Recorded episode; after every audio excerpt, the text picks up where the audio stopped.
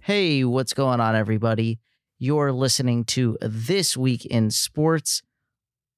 It is Friday, December 2nd, 2022. Wait for it.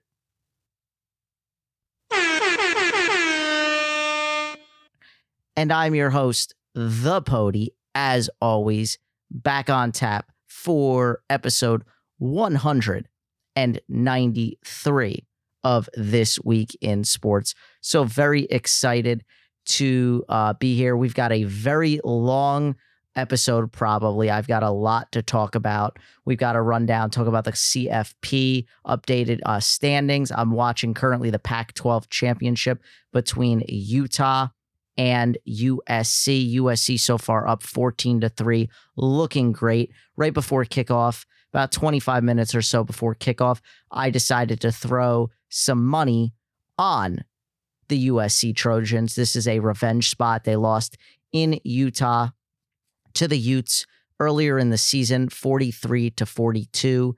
I almost parlayed it with Caleb Williams over 30 rushing yards. He's at 73 rushing yards in the first quarter. It's unbelievable. Up, and he's got himself three more rushing yards there. So just incredible what he's doing. He's going to win the Heisman at this rate. It's just, it's a given at this point. So uh, they're rolling. I feel good right now. They have the ball, minute 30 to go in the half. Um, so yeah, I feel I feel good about this one. Um, so with that being said, why don't we jump in and we'll talk about all of it. Uh, looks like he's got some blood there on his on his back le- uh, right leg. Caleb Williams does. So I don't know if that's a hand injury or what from being tackled just now. Uh, low throw gets the completion. Looks like they have a first down. Okay, so they're rolling. So with that being said, let's jump in. We're gonna first start off recap some college football, and the CFP is shaping up. It's not at all what we thought. It's not at all what I thought, not by a long shot. Not by a long shot, people. Not even close. So we've got Georgia, Michigan, and TCU.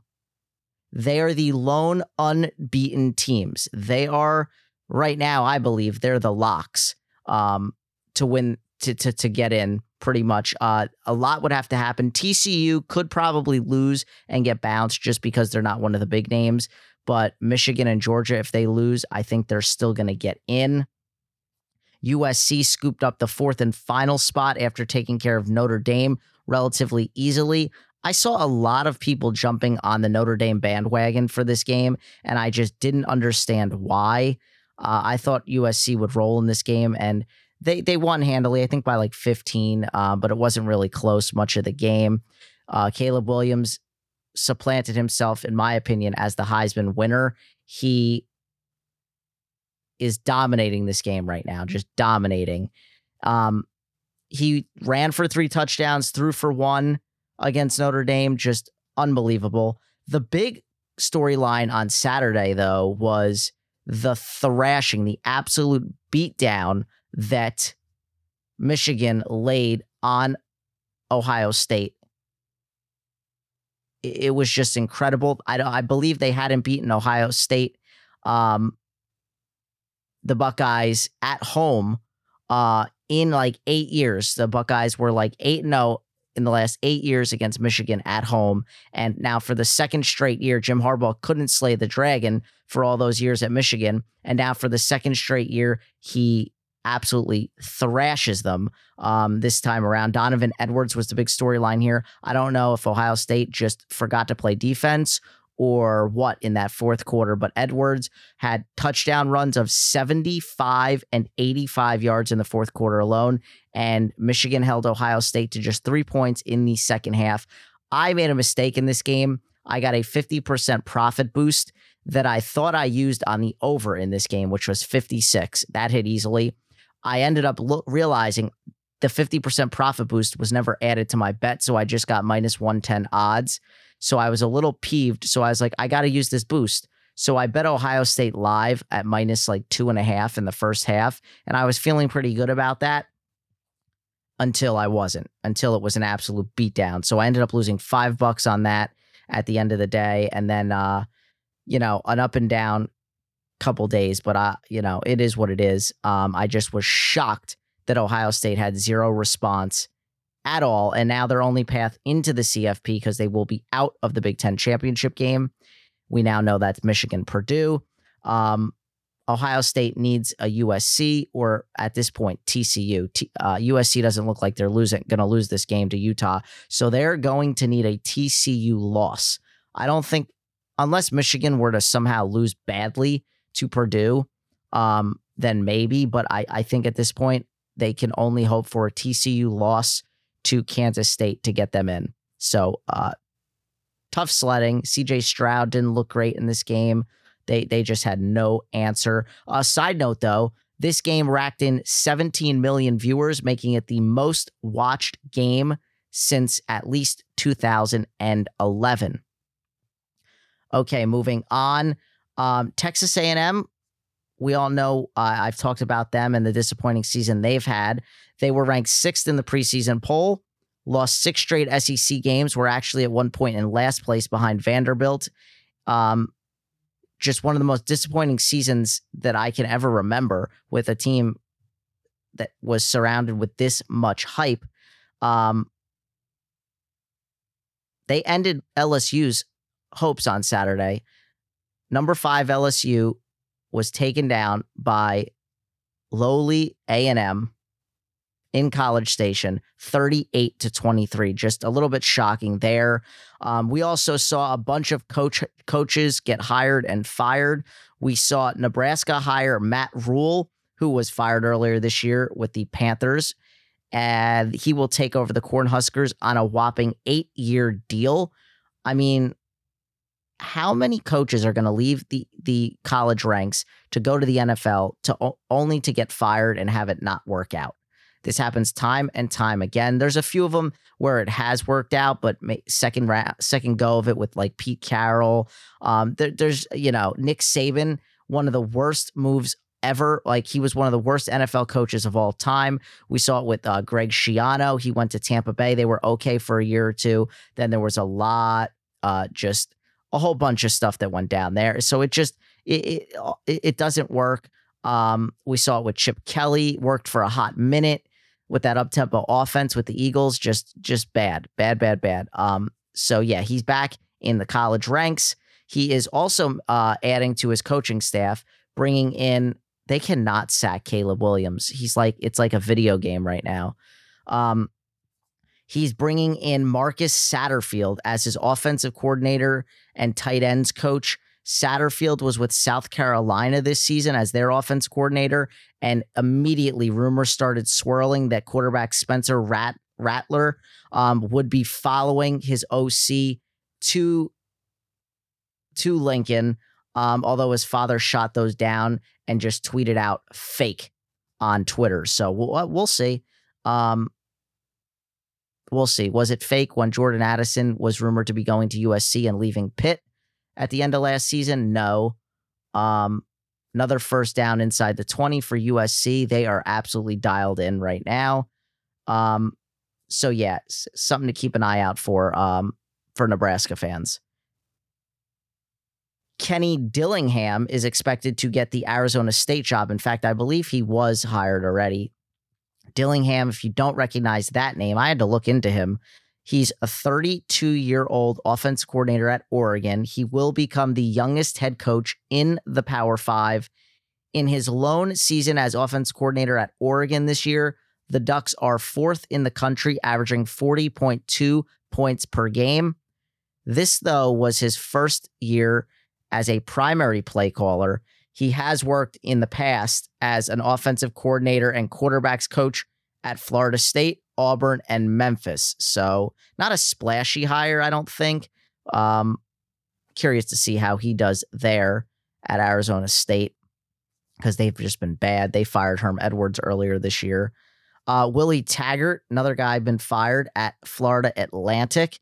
They didn't waste much time finding a new coach, however, hiring Tom Herman to replace him. Yes, Tom Herman, who was previously at Texas. Um, he Tom Herman's not a bad coach. 54 and 22 in six seasons, 22 and 4 at Houston, which is just ridiculous. 32 and 18 at Texas. Also an impressive 5 and 0 in bowl games. Willie Taggart was very mediocre in his time in his three seasons at Florida Atlantic. I believe he won 5 games in all three seasons. Um, and then he finished this season uh, with a five and seven record. He might have finished the last two seasons five and seven, and I believe five and eight or six and seven. They did get a bowl game in his first year, I believe. Um, Stanford coach David Shaw, another respected coach in the game. He's been at Stanford since Jim Harbaugh left for the 49ers. So that's a going a ways back. Um, he resigned early Sunday morning after 12 seasons. It's been a rough go of it the, the past few years, so not too surprising there. Um, Luke Fickell is finally leaving Cincinnati for uh, greener pastures. He's a Big Ten guy at heart, but he's not leaving for Ohio State. That's really, you know, he's from Ohio. Um, he's actually going to Wisconsin. So, very interesting move there. Uh, Jim Leonhard was rumored to be in discussion for that job. Of course, Leonhard um, took over when they fired their coach earlier this year. He was the interim. Uh, let's see here. USC has second and goal from like the three yard line. Caleb Williams running around. No, the receiver was out of bounds, so no touchdown at the back of the end zone. And we move on. Uh, Auburn, in a not a surprise move, but they hired Hugh Freeze the same Hugh Freeze who was ousted at Ole Miss in part for using a company burner phone essentially to call escorts. And while at Liberty, he's been pretty good at Liberty, um, is alleged to have been direct messaging a woman who is now suing the school over sexual assault claims. So there's that. Uh, he apparently agreed in his contract with Auburn to relinquish control of his social media accounts once he starts the job which is kind of funny when you think about it. Uh, but look, he can coach, yes. Um, he beat Nick Saban twice while at Ole Miss in just five years and had one pretty darn good year with Malik Willis at Liberty, really brought them to the national spotlight. Um, and now he's back in the SEC because he's familiar with it. And Auburn's been just a mess the last few years. So hoping he can, you know, get them back to uh, reality.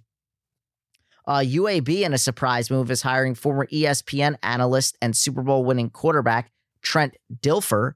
Uh, Dilfer Dilfer has zero college coaching experience, although he spent the past uh, bunch of years um, coaching a high school team in Tennessee, Lipscomb Academy, coached them to a 15 and 0 season, and they won a state championship yesterday. I believe this started to leak. They tried to keep it under wraps. It leaked, so he had to fly to UAB, have an opening press conference, et cetera, et cetera, and then fly back for his uh, state championship game. Here was uh, Dilfer, who I'm a big fan of. I think ESPN did him dirty, so I'm glad to see him having success D- Dilfer's Dimes. Um, he runs the elite quarter elite 11 quarterback camp every year so he he's familiar um, with, with you know with the recruiting process just a little bit and i believe he touched on that here in his opening press conference so take a listen to what he had to say you will get the best of me you'll get the best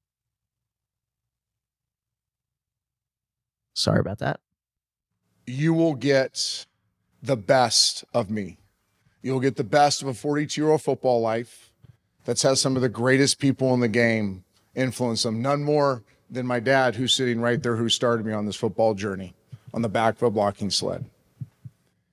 But I've been shaped by some of the greatest football minds that have ever coached.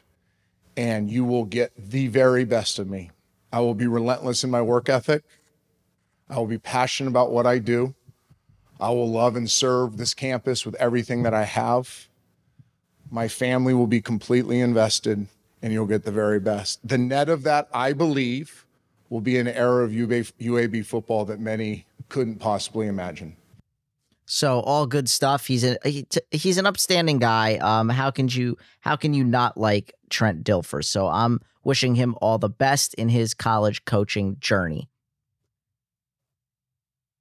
And after all of this with the coaching carousel and whatnot, we know that Deion Sanders of Jackson State has been offered the Colorado State job. There's rumors he might go to uh, South Florida, but we're still waiting to see because it's pretty much time for him now to make that leap to a Power Five conference and, you know, a, big time school from Jackson State. He's pretty much done all he can do there, turn them into a powerhouse, um, you know, among the all black, historically black colleges. So, uh, yeah, wait, waiting to see the other shoe drop with Deion Sanders. Uh, lastly, we have some news that will probably make a lot of people happy in terms of the college football playoff. This week, we found out that the CFP is going to be expanding to 12 teams in 2024, up from the four that it has always been, right? Since its inception way back, what was that, 2014, 2015? Um, here's how it will work teams five through eight will be hosting playoff games in their home stadiums. And then from there, the second round will features teams one through four as they had buys in the first round, plus everybody else, and will be played at bowl sites, including the Rose Bowl. So here's what happens. Basically, the Rose Bowl made us think about keeping its New Year's Day 5 p.m. time slot, wanting assurances from the College Football Playoff Leadership Committee that its game would continue to be played at 5 p.m. on New Year's Day in an exclusive broadcast window.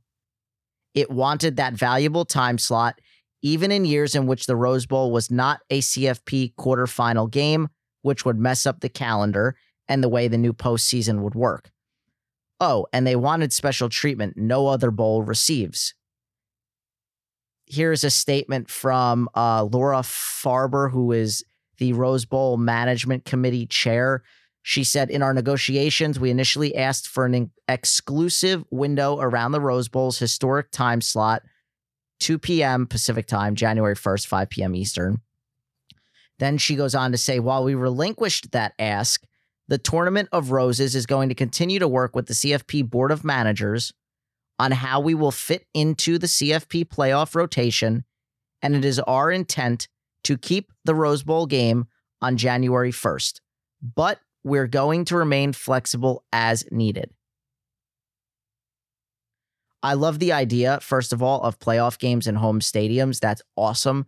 Could you imagine, you know, your alma mater um, hosting a college football playoff game, the electricity, the atmosphere in a do or die playoff game, just like in the NFL? Just that would be awesome, awesome, awesome. So I'm glad we are getting this. Um, some people maybe don't necessarily like it jumping this quickly from from four teams to straight up 12 teams it's a lot of extra games. We could see some of these teams playing a lot of games. It's you know that we've never seen this before um, but i'm all for it for sure.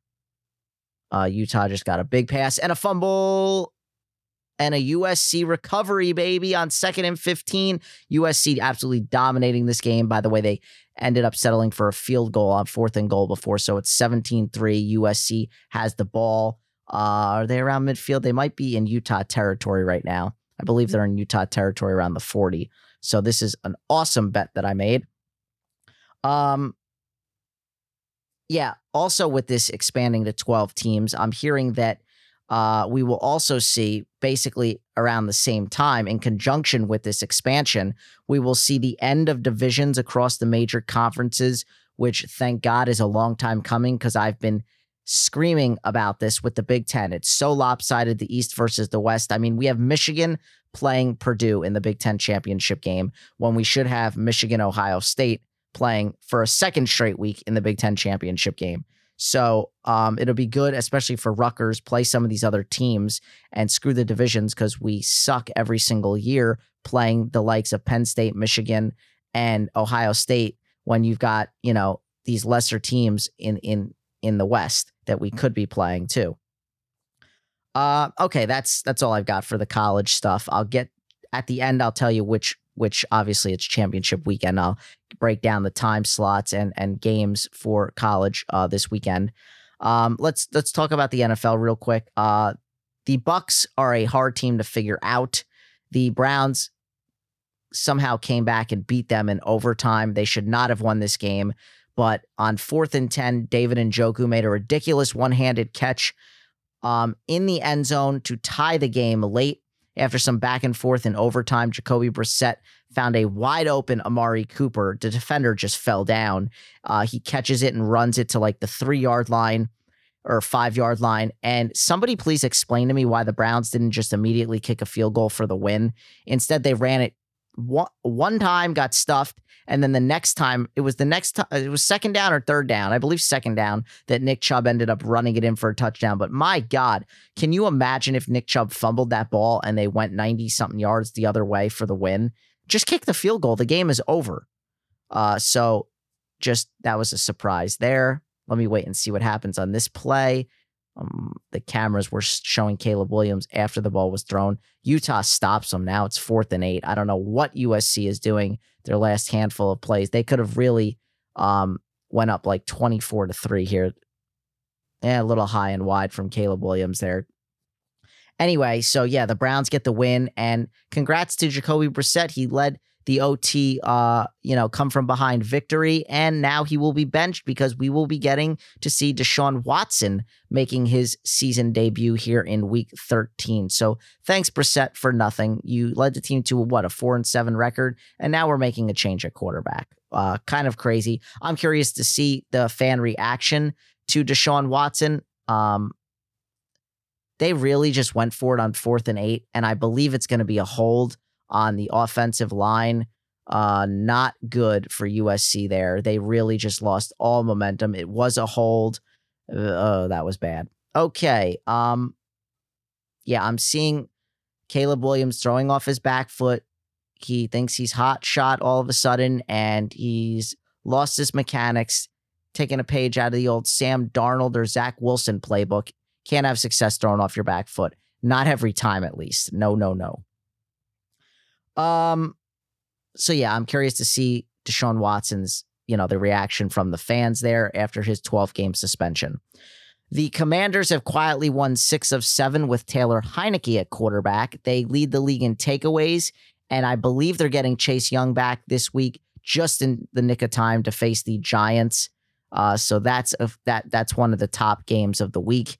Um, speaking of Zach Wilson, I just mentioned him a second ago. He was benched and yeah, he may never get his job back. We all know what transpired after the Pats game, where he was asked if he feels he let his team, his defense down, and he said no. The Jets immediately acknowledged that that was a bad, bad move by him and benched him in favor of Mike White. Uh, CJ Uzomah was on a podcast and he explained that the entire locker room was aware as soon as this happened, as soon as they basically uh, turned on their phones after the game, they knew what he had said and they did not like it. So I, uh, CJ had basically texted Zach and said, "You really should uh, speak to the team because you rubbed a lot of guys the wrong way." Apparently, Zach did do that after a team meeting when the coaches left, and he was very emotional. And the team sort of accepted his apology essentially, and they said that was big of him and it earned him some basically some brownie points with the team. But it's you know too little, too late. He may never get his starting job back after what Mike White went out and did in the rain 22 of 28, 315 yards, three touchdowns, no picks, just an absolute stud in his fourth start ever, the fifth rounder out of Western Kentucky. And he just made the easy look easy, as head coach Robert Saleh said after the game. Um, and he did this all in the rain. And guess what? He made the Jets receivers look really good, including Elijah Moore scoring his first touchdown of the season. So I've given the Jets a very good chance to go into Minnesota and beat the Vikings. Um, okay, the Raiders, one of the most disappointing teams this season, has quietly won two in a row.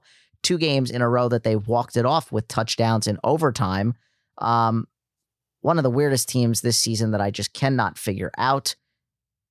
They've been very disappointing, um, but definitely not the most disappointing. That's the Broncos. But on the road in Seattle, Josh Jacobs quite literally put the team on his back. He finished with 33 carries for 229 yards, 74 receiving yards, and an 86 yard touchdown run in overtime to win the game. I, am surprised I don't have that audio for you. Um, and I'm just too lazy to pull it up. But yeah, just an unbelievable run. Um, and the Raiders have won two in a row because last week it was Davante Adams with the 35 yard touchdown to walk it off. And I don't know if they're totally out of it. They'd have to win out again, but don't count the Raiders out. They did it last season. So we'll see. Um, Russell Wilson. Let's speak. Speaking of the Broncos, my oh my, are they bad? They've sunk to a new low after losing to the Sam Darnold led Panthers 23 to 10.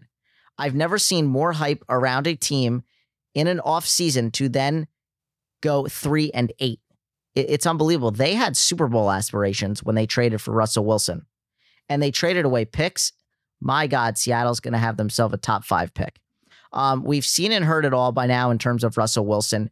Um, he rubs the players the wrong way. We see how Seattle uh, players are reacting since he's been gone.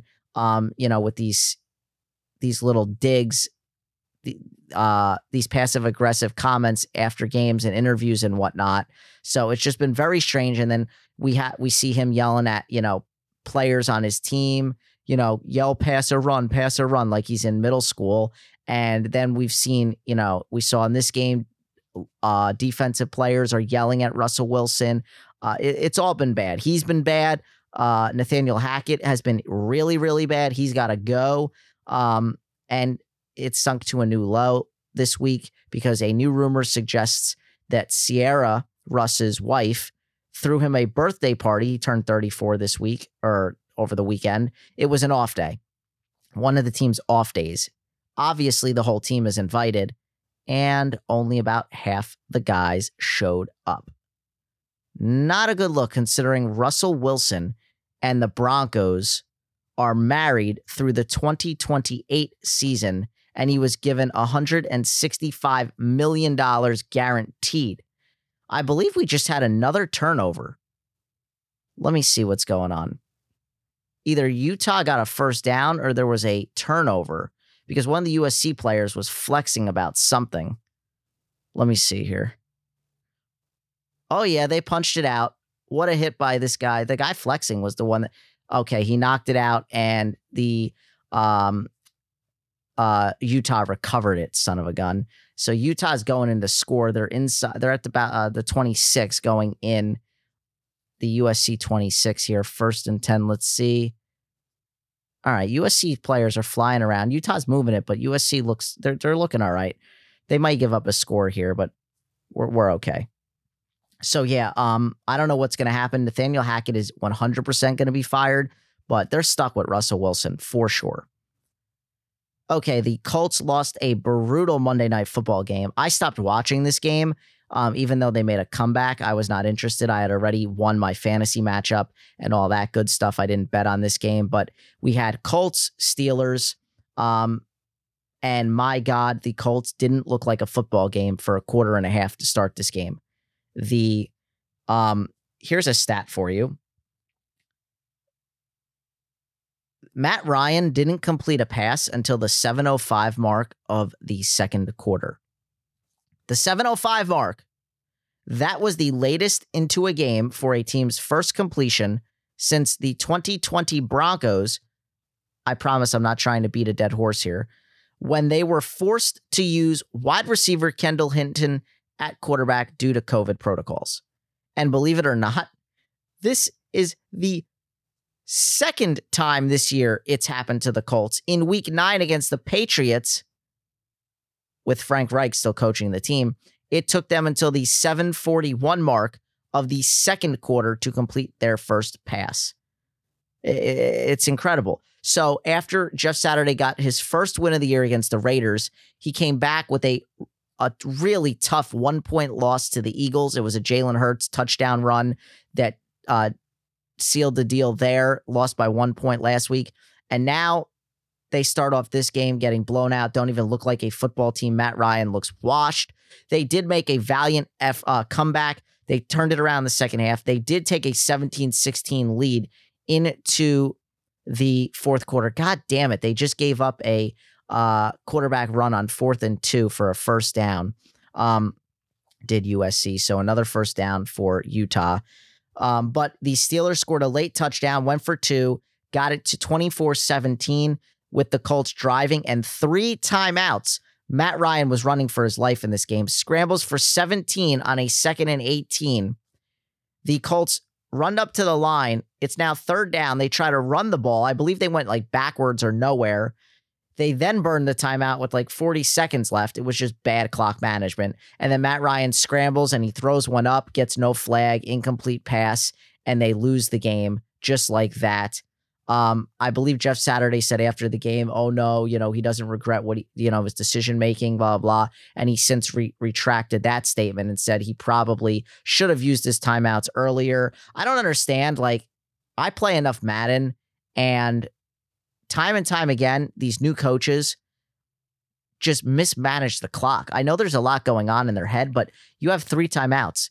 You can't save them. They don't carry over to next week. Like use them or lose them. And in that situation, after the scramble by Matt Ryan, 100% you've got to use that timeout. No way should they have been running that ball. I know what they're uh, what they were trying to do. They were trying to sneak a run in there, get a first down, then call timeout, and it was just not a it didn't work. It did not work at all. So the Colts have dropped to I believe 4 and 7, 4 7 and 1. Their season is pretty much over. Uh, so yeah, the Jeff Saturday magic has all but worn out. All right, let's talk a little baseball. Not too much. Um, Astros signed Jose Abreu. Just ridiculous. Uh, Abreu still got stuff left in the tank, in my opinion. Um, and they're getting stronger at first base, even though they're reporting that he's probably going to just DH mostly. But Abreu, 35 years old, on the latter end of his career, but Cuban born. Um, but he's been a stud ever since he's been here. Yeah, Utah ran it in. So they'll get this to 17 10. Still gives USC about three and a half minutes to score, though. Uh, 355. So Jose Abreu um, is a beast, in my opinion. He's a former AL Rookie of the Year, won the Silver Slugger, joining, by the way, Frank Thomas as the only other White Sox first baseman to win the Silver Slugger. He's been extremely productive hitting for more than 30 home runs five times and driving in at least 100 RBIs six times in his nine year career, which was all with the White Sox. Um, and 2022, yeah, it was probably his least productive season as he hit just 15 home runs and drove in 75 uh, uh, RBIs. But to me, that's not a sign of things to come, but rather an anomaly because it, it's only one season. All right, let's talk World Cup. I'm fully locked in. U.S. men's national team, baby. One nothing over Iran. Survive in advance. Thank you. I got the U.S. at plus 100 on the money line, and it cashed. All of America probably bet that game. I saw like 82% of bets were on the U.S., so that was a good cash. That was a good uh, money grab. Although Iran had two chances late in the 90 plus minutes. Thank God uh, we got lucky a little bit there, but Christian Pulisic sacrificing his body to score the lone goal of the match about 10 minutes before the first half ended, paying the ultimate price. Here's what it sounded like on Fox Sports.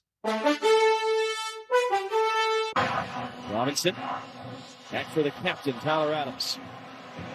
Weston McKennie, Dest making a big run. It's meant for him. Dest is snuck in behind. Dest in the middle. Pulisic scores! Might have paid the price but the U.S. takes the lead. Oh, he paid the price. Um, he basically goes off. He's in such pain. He goes behind the goal. They're looking at him. All of a sudden, the game is still going on. I don't know why they're not allowed to sub their man down. So he has to run back in, plays like the final 10 minutes of the half, limping out there in serious pain, goes to the hospital. We find out later it's a pelvic contusion.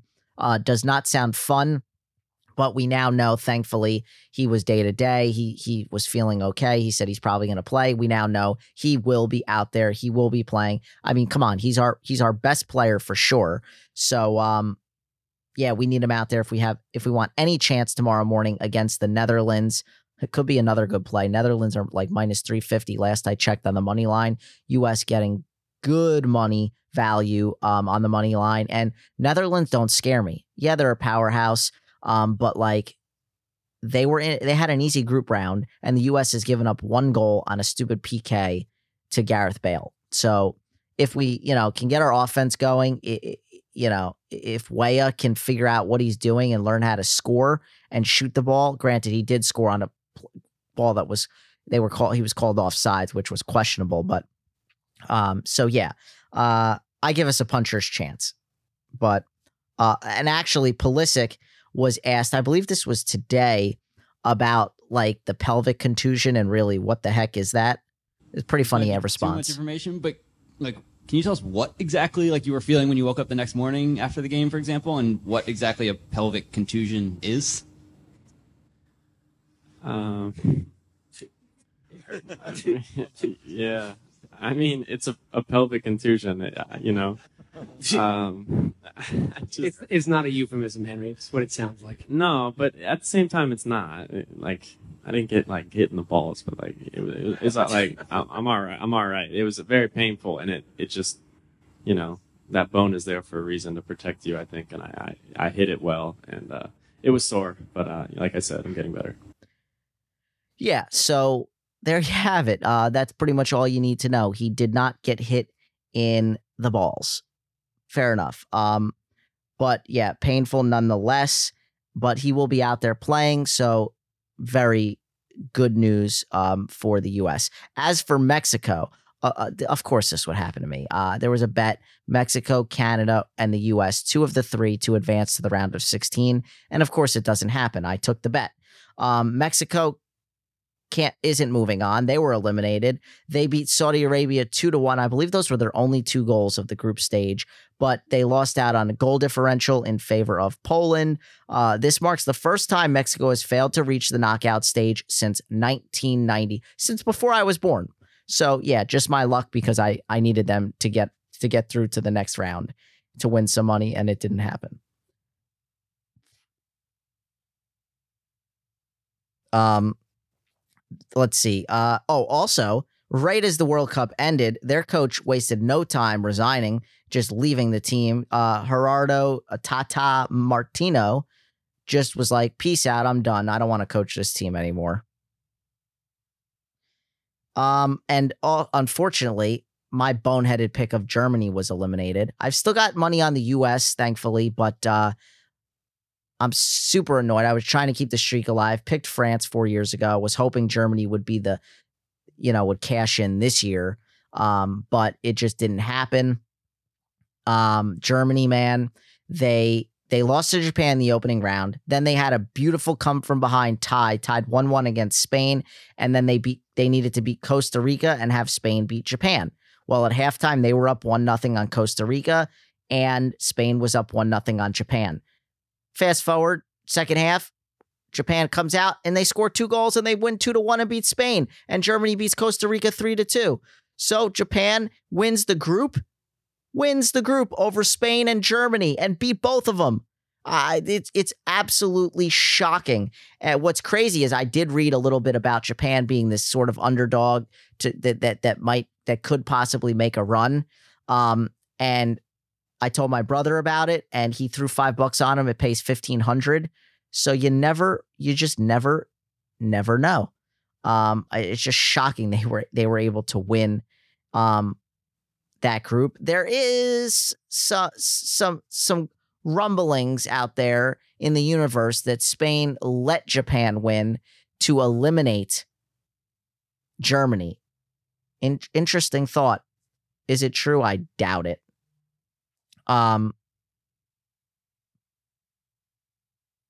also, Japan, can we talk about for a quick second how much of a fun team they are to not only watch, but they've been, you know, a fan favorite amongst the most of the world because of what their fans actually do after games. Their fans actually go and clean up the stadium and their um, players actually clean the locker room clean it. It's incredible. Um, it just goes to show, you know, their culture and and how they, you know, v- their views. Um, crazy, crazy, crazy. Um, speaking about the World Cup, this actually could be the last one with this exact format, which is crazy because the next one is going to be in the U.S.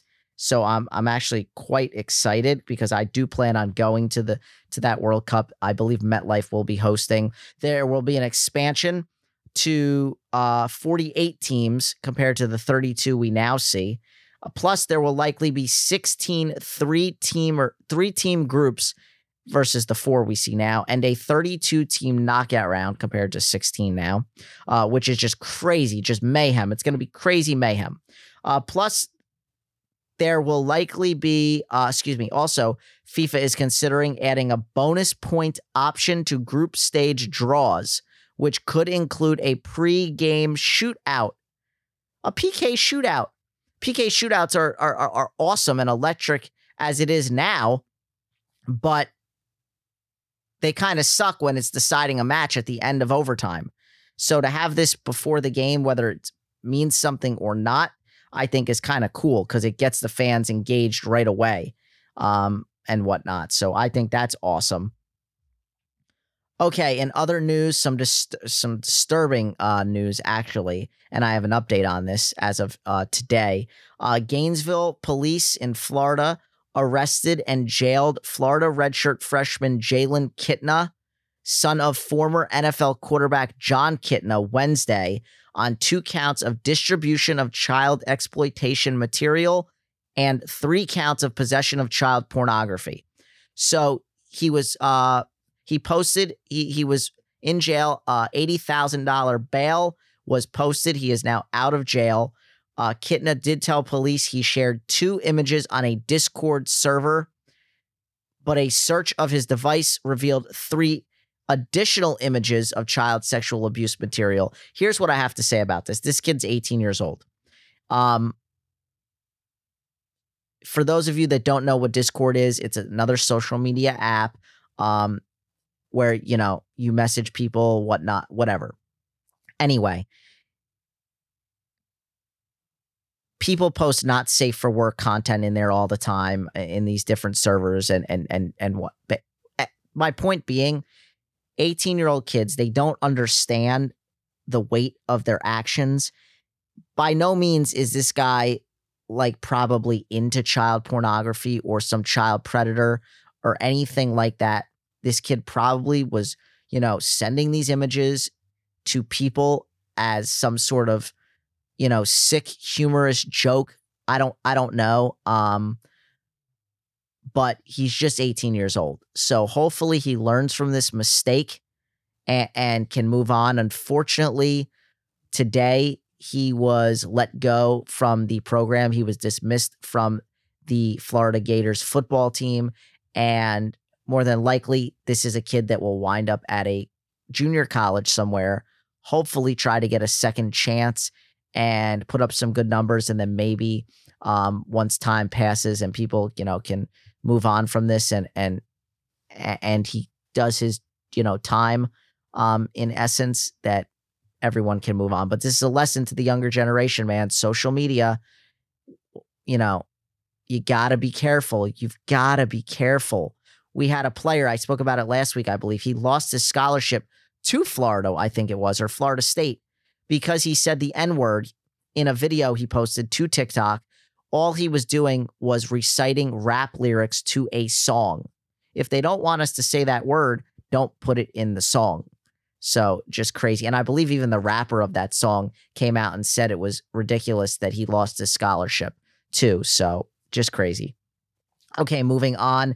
Devin Booker the other night, a Wednesday, had one of the most efficient and greatest scoring games in NBA history. Booker scored 51 points in just three quarters and just 31 minutes of play. And he shot, he made 20 of 25 shots from the field, including six for seven from three. Oh, and by the way, the Suns beat the Bulls 132 to 113. Why is that significant? Because Devin Booker had previously been 0 and 3 in 50 point games, which was the worst record by any player with three plus 50 point games. Crazy. Oh, thank God. Utah just missed a big chance on back to back plays to get chunk yards. Um, USC had to punt again. There's a minute 20 left. It's third and 10, Utah ball. Um, some new Kyler Murray beef going on. Um, you, see, here's what I feel about Kyler Murray. You either love him or you hate him. As a fan, personally, I kind of hate him. Um, I have this debate with my friends all the time. Some of them think he's a great talent, but he rubs me the wrong way. Then there was the whole contract stuff in the offseason. He doesn't work hard enough. He plays too much Call of Duty, blah, blah, blah, blah. Um, so Patrick Peterson, one of his former friend, uh, excuse me, friends, one of his former teammates with the Cardinals, who is now on the Vikings, having a great season. Patrick Peterson was on his own podcast when he said Kyler Murray don't care about nobody but Kyler Murray. Direct quote. To which, of course, Kyler Murray is going to respond. And what did Kyler Murray say? He said, This isn't true. You on some weird shit. You got my number. If you really felt like this as a big bro or mentor, you supposed to call me and tell me, not drag me so your podcast can grow. Okay, here's what I'll say to this. Um, that's fair in, in, in defense of Murray, sure. Um, but at the same time, Peterson has no allegiance to Kyler Murray anymore. He doesn't play with him. And what this whole big bro or mentor thing, what is I don't know what that's about. Patrick Peterson was a DB on the Cardinals. Yeah, maybe he was a leader of that team, but Kyler Murray was a quarterback. I could see if this was a veteran quarterback that was supposed, you know, supposed to mentor and, and help grow him as a lead, as a leader and a quarterback. But to me, Kyler Murray doesn't seem like the leader type. Um, so I could see this totally being true. The rumors were there. I mean, he plays video games. He doesn't study the playbook and all that stuff. So um, I have sympathy for for both of them. I don't mind uh, Peterson coming out and saying this. I mean, everybody's got a, a podcast now. What was he saying it for views? Did he did he think it was going to be something that people just you know said, oh, okay, he said that and move on? No, of course it was gonna it was gonna get clicks and it was gonna roll some eyes and and and be eyebrow raising for sure. So uh, we'll see if anything comes of this. But for now, I haven't heard too much besides that. Okay, last night we had a big Thursday night football game, AFC East matchup between the Bills and the Patriots. This was a big game for the Jets for two reasons. If the Bills were to win this game, it would pretty much push the Patriots further down away from the Jets because if, if God forbid it comes down to the Jets and Pats for that final playoff spot, of course, Pats beat us twice. So now they're two games behind the Jets, and the Jets have a game cushion should they lose Sunday. So that's nice. On the flip side, if the Pats were somehow able to win this game, then the Jets just have to go out and beat Minnesota and have the 49ers beat the Dolphins and boom, Jets are back in first place. Um, but that wasn't realistic. So I was glad the Bills went out and beat the Pats, uh, beat them up pretty good. 24 to 10 was the final. Um, the so here's the deal. I ended up going back and forth. I'm like, oh, the spread started at like five, then it came down to three and a half. And I'm like, that damn hook and yada, yada, yada. And then I said, hold on. I know the NFL hasn't been great, but Sunday afternoon, Sunday, the 1 p.m. slot, I missed out on a 20 $25, pretty safe. It was 25 to pay 128. So it would have paid, you know, I would have netted like 103 bucks. 14 parlay, alternate spreads. I just needed a win. Just show me that the NFL isn't rigged. Give me a win. And the Ravens blew it. I needed the Ravens to hold on and win by three, and they freaking blew it. Um, they blew it late to the Jags. They're just a weird team. They're not very good. I don't get it. Um, and the way Lamar Jackson's been playing, he was missing high on a lot of receivers. Um, Lamar Jackson ain't going to get himself paid. It, it, it's weird. I don't know what's going on there. It is crazy though to think Deshaun Watson, you know, suspended 12 games, all the sexual assault allegations and everything, and he got 230 million guaranteed from the Browns. And Lamar Jackson, who was an MVP in this league, can't get a contract extension. Just uh, crazy side note there, but lost a hundred, you know, lost out on a hundred there. But then the 4 p.m. window, I bet I parlayed the Chiefs minus nine and a half and the um the 49ers, whatever the spread was there, four and a half or whatever. Those hit. So I won 166 off of that. And then I was like, all right, here we go. So it's legit. So going into last night's game, I don't bet Thursday night games a lot. I'm like, Bills. I'm going to parlay the Bills. I was already feeling a Stefon Diggs touchdown. So I went Stefon Diggs touchdown, parlayed it with the Bills. I was safe here. I dropped the Bills spread to two and a half to be safe. It was minus 205. Bang, bang, winner, winner, chicken dinner. That hit. and um, the payout on that was 205. So I'm feeling frisky. I'm up a good amount. If USC can cash this, I'll be up like almost six over six bills since Sunday. So that'd be a nice, nice way to uh, get this month started, especially. Nice finish to the year. I'm I'm looking looking pretty. Uh, Josh Allen, of course, looked like his old self last night too. He made some history in the win, became the first player in NFL history with three seasons of 25 touchdown passes and five rushing touchdowns. He also has thrown 15 consecutive touchdown passes without an interception against the Patriots, postseason included, and all in the last five games. That is the most consecutive touchdown passes without an interception versus the Patriots in Patriots franchise history. Uh, and the Patriots have serious issues on offense, so much so that the even keeled Mac Jones was seen cursing at offensive coordinator Matt Patricia, saying, Pass the effing ball. The running game sucks. Uh, it's safe to say the Matt Patricia defensive coordinator turned offense coordinator experiment has probably run its course. I doubt he'll be doing that again next year.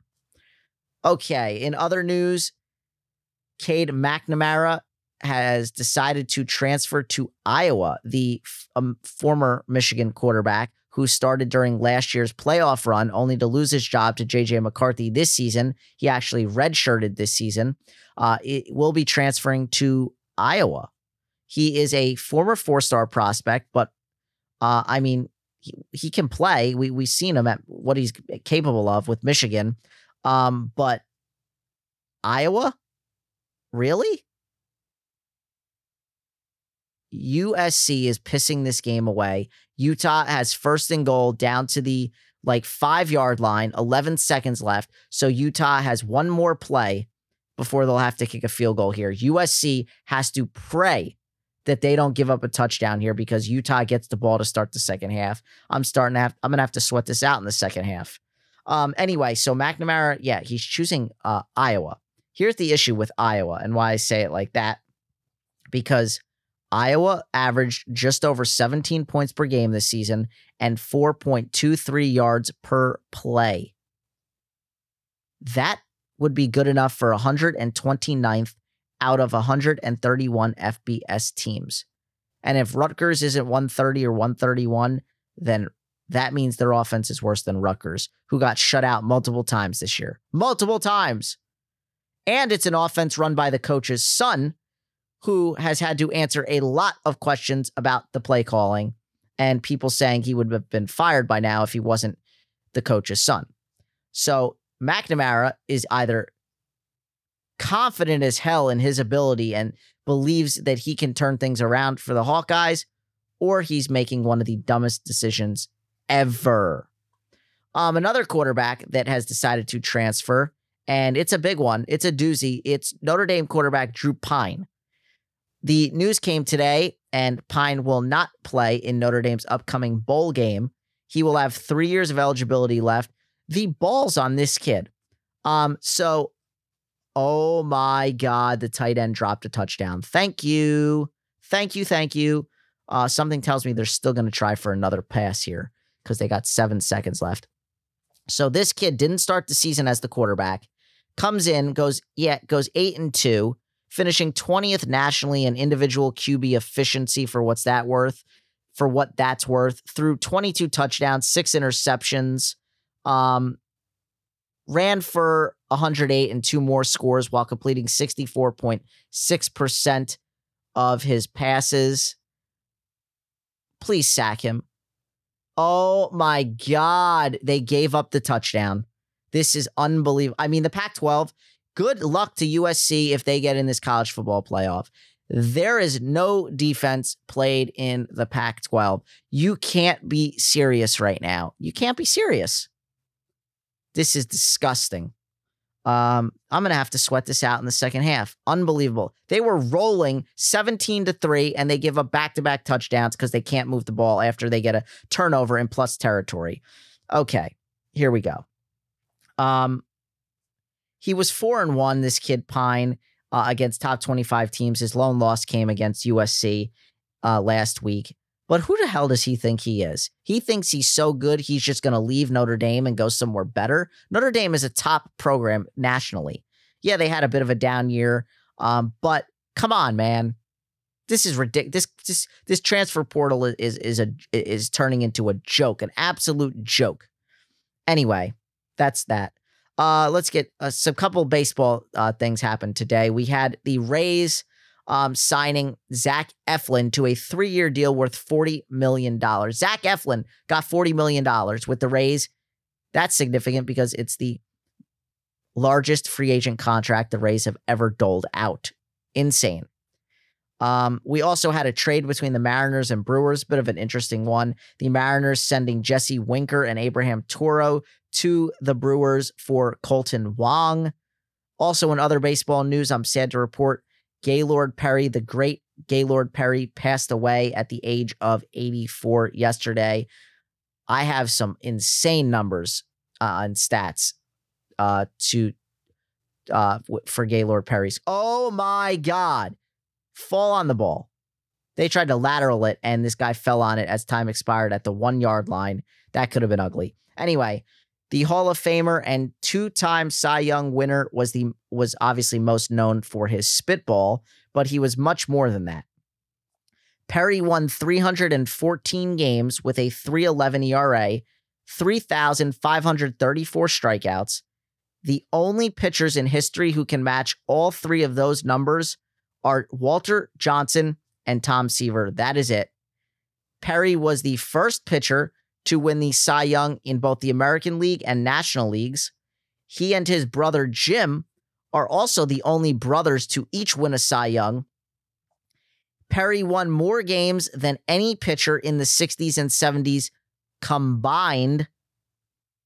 Somehow, yes, somehow it took three attempts for Perry to finally be voted into the Hall of Fame in 1991. I'm not done yet. He also threw 5,350 and one third innings, sixth most all time, and only 36 fewer than Nolan Ryan. And for a nine year stretch, he threw at least 300 innings in a season seven times in an eight year span. For a 10 year period, he averaged over 300 innings pitched per season. Nobody in baseball really. There's a handful of guys nowadays that that hit the 200 inning mark in a season. So to do it that many times, 300 innings, incredible. Uh, he threw 53 shutouts, tied for 16th most, and his 1.181 whip, walks, and hits per innings pitched is also good for top 20 all time, just ahead of the great Bob Gibson. Unbelievable. Lost a legend. Crazy. Those are crazy numbers, um, courtesy of Tim Kurkjian. All right, here we go. What are you guys watching this weekend? It, we're hitting frigid temperatures, so stay inside, watch some football, college football, um, NFL football, you name it. There's some great games this week. It's championship week, so there's no excuses. We've got 13, number 13, Kansas State at number three, TCU. That's on ESPN at 12 p.m. This is basically for the final spot. TCU wins, they're in. TCU loses, they're out, in my opinion. Got to win this game. And TCU has been cashing. I, have won some good bets with them for f- for the majority of this season. They're a good bet. Um, so Max, you know, Max Duggan's another guy looking at Heisman finalist, eight touchdowns of 50 yards or more more than anybody in the country. Just ridiculous. Okay. Then you've got number 11 LSU at number one Georgia. This would have had some more steam to, towards it if LSU didn't lose last week to freaking, uh, you know, Texas A&M. They'd be in that four spot right now. But that game's 4 p.m. on CBS. Uh, at 8 p.m. on ABC, you've got number 10 Clemson at number 24 UNC. And then also at 8 p.m., you've got Purdue at number two Michigan. That game on Fox if Michigan doesn't blow them out by 20 or more, that'll be shocking. Okay, in the NFL, we've got in the 1 p.m. slot, Jets at Vikings. I'm loving this game. I might pick the Jets money line straight up. We'll see. Commanders at Giants. That's a 1 p.m. game as well. on Fox. That's going to be a great game as well. Commanders, I believe, are a slight favorite. This is a tricky one. They're like three and a half point favorites. I don't know what to make of this because um, uh, the Commanders are rolling. They've won six of seven. It, it's just a tricky game here. I could see the Giants at home pulling this out, but the Giants are trending uh, downward, and the um, Commanders are trending upward and should get Chase Young back this week. So let me double check a couple of these spreads. Jets are three point underdogs. If it's at three and a half, I really like that. But again, I might take them uh, on the money line. And the uh, okay, so Commanders are two and a half point, uh, excuse me, two point favorites now. Giants plus two at home. Interesting. It, it's interesting. Um, I kind of like Washington in this one, but I might, I, I probably won't touch this game. You've also got the Titans at Eagles. That's a 1 p.m. vehicle on Fox. Um, if you you know, in, in your area, I get the Giants here on the East Coast. Um, and then Chiefs Bengals at four. That's in the 4 p.m. slot. That should be a great game. Uh, you know, that's a matchup, uh, playoff matchup from last year. I think this is a big time Chief revenge game, although the Bengals are getting Joe Mixon back for this game. So that's a must watch for sure. Uh, what other big games do we have? What's the Sunday night game? Oh, of course, 49ers Dolphins. That's a big one. Dolphins are probably going to be without both of their tackles. 49ers four point favorites. I love me some 49ers in this game. And listen to this stat the 49ers have not given up a point in the second half in their last four games. Just incredible. Um, so they this is going to be interesting. Um, if Tua doesn't have time, if both tackles are out, they stand no chance. So give me the 49ers there. Um, let's see. Chiefs are two point favorites over the Bengals. I like that there. Um, let's see. Okay, the Sunday night game is the Cowboys hosting the Colts. This is kind of a snoozer. Colts are 10 and a half point dogs. And then the Monday night game is the Bucs and the Saints. Oh God. Um, yikes. So yeah, those are those are those games. Um, and then obviously you've got college basketball going on. I I didn't really talk much about that. There's just too much going on to talk about that. Anyway, oh, and the biggest the biggest news of it all. Right as I was getting on the podcast, Jacob DeGrom signed a five-year, $185 million deal with the Texas Rangers. So Jacob DeGrom is going to now go off into the sunset of obscurity that Corey Seager and Marcus Semien find himself in. That is the Texas Rangers. They have not been relevant since Josh Hamilton took them to a World Series. What was that 20? Is that 2010? Might have been 2010 or somewhere around there. Anyway, uh, finally, last but not least, on this date in sports, way back when we go all the way back to what December 2nd. Um, oh, geez, hold on. I don't have the date for this. Let's see. The date on this would be, let's see. Sorry about that. Um, got us. Okay. Uh,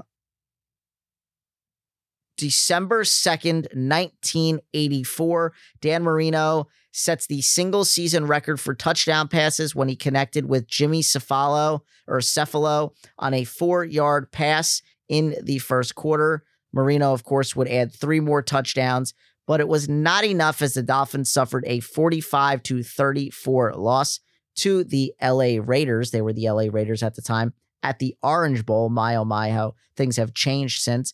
Uh, Marino would finish the season with 48 touchdowns and 5,084 yards, setting new records. All right, that wasn't too bad. An hour and three minutes in, uh, as I just get a notification that my Brooklyn Nets beat the Toronto Raptors by nine. They were up by 30 something at one point, and that one got down to single digits, but a win is a win. The Nets are above 500. They're looking good. Lost Ben Simmons with some knee issues again, but, you know, hopefully things aren't too bad. Uh, they're shaping up to be good. Durant, Kyrie are looking strong.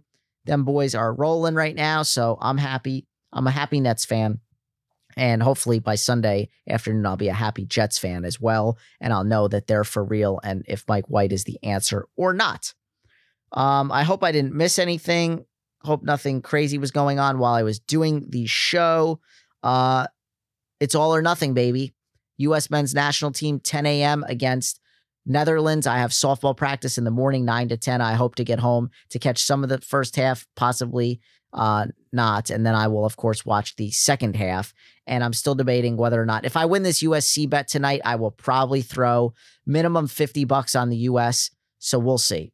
Got to win this USC bet um, first and foremost. So, with that being said, guys, you have been listening to episode 193 of This Week in Sports. I'm the Pody signing off. And to the rest of the world, it's called soccer.